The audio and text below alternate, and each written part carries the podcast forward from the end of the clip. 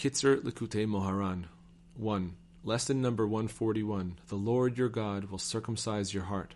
Deuteronomy 36. 1.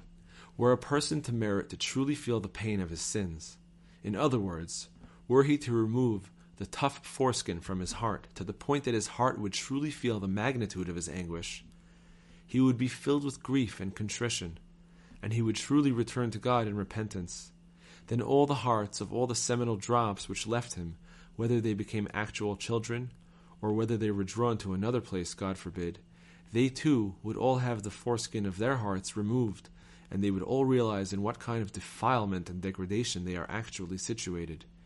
Then a great tumult and clamor would break out among them, and they would all arouse themselves to repentance. 2.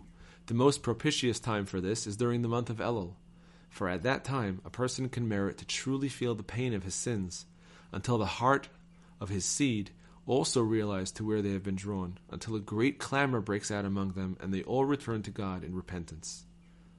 Lesson number 142 1. A person who is absolutely unable to study Torah, for example, someone who is totally uneducated, or someone who has no holy book available to him, or someone who is on a journey or in the wilderness or the like, but his heart nonetheless burns within him, deeply yearning and longing to study Torah.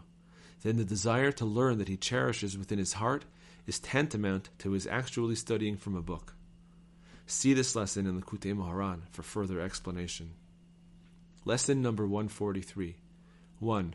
Receiving advice from true tzaddikim mitigates harsh judgments, and through it also comes the salvation and help that a person needs.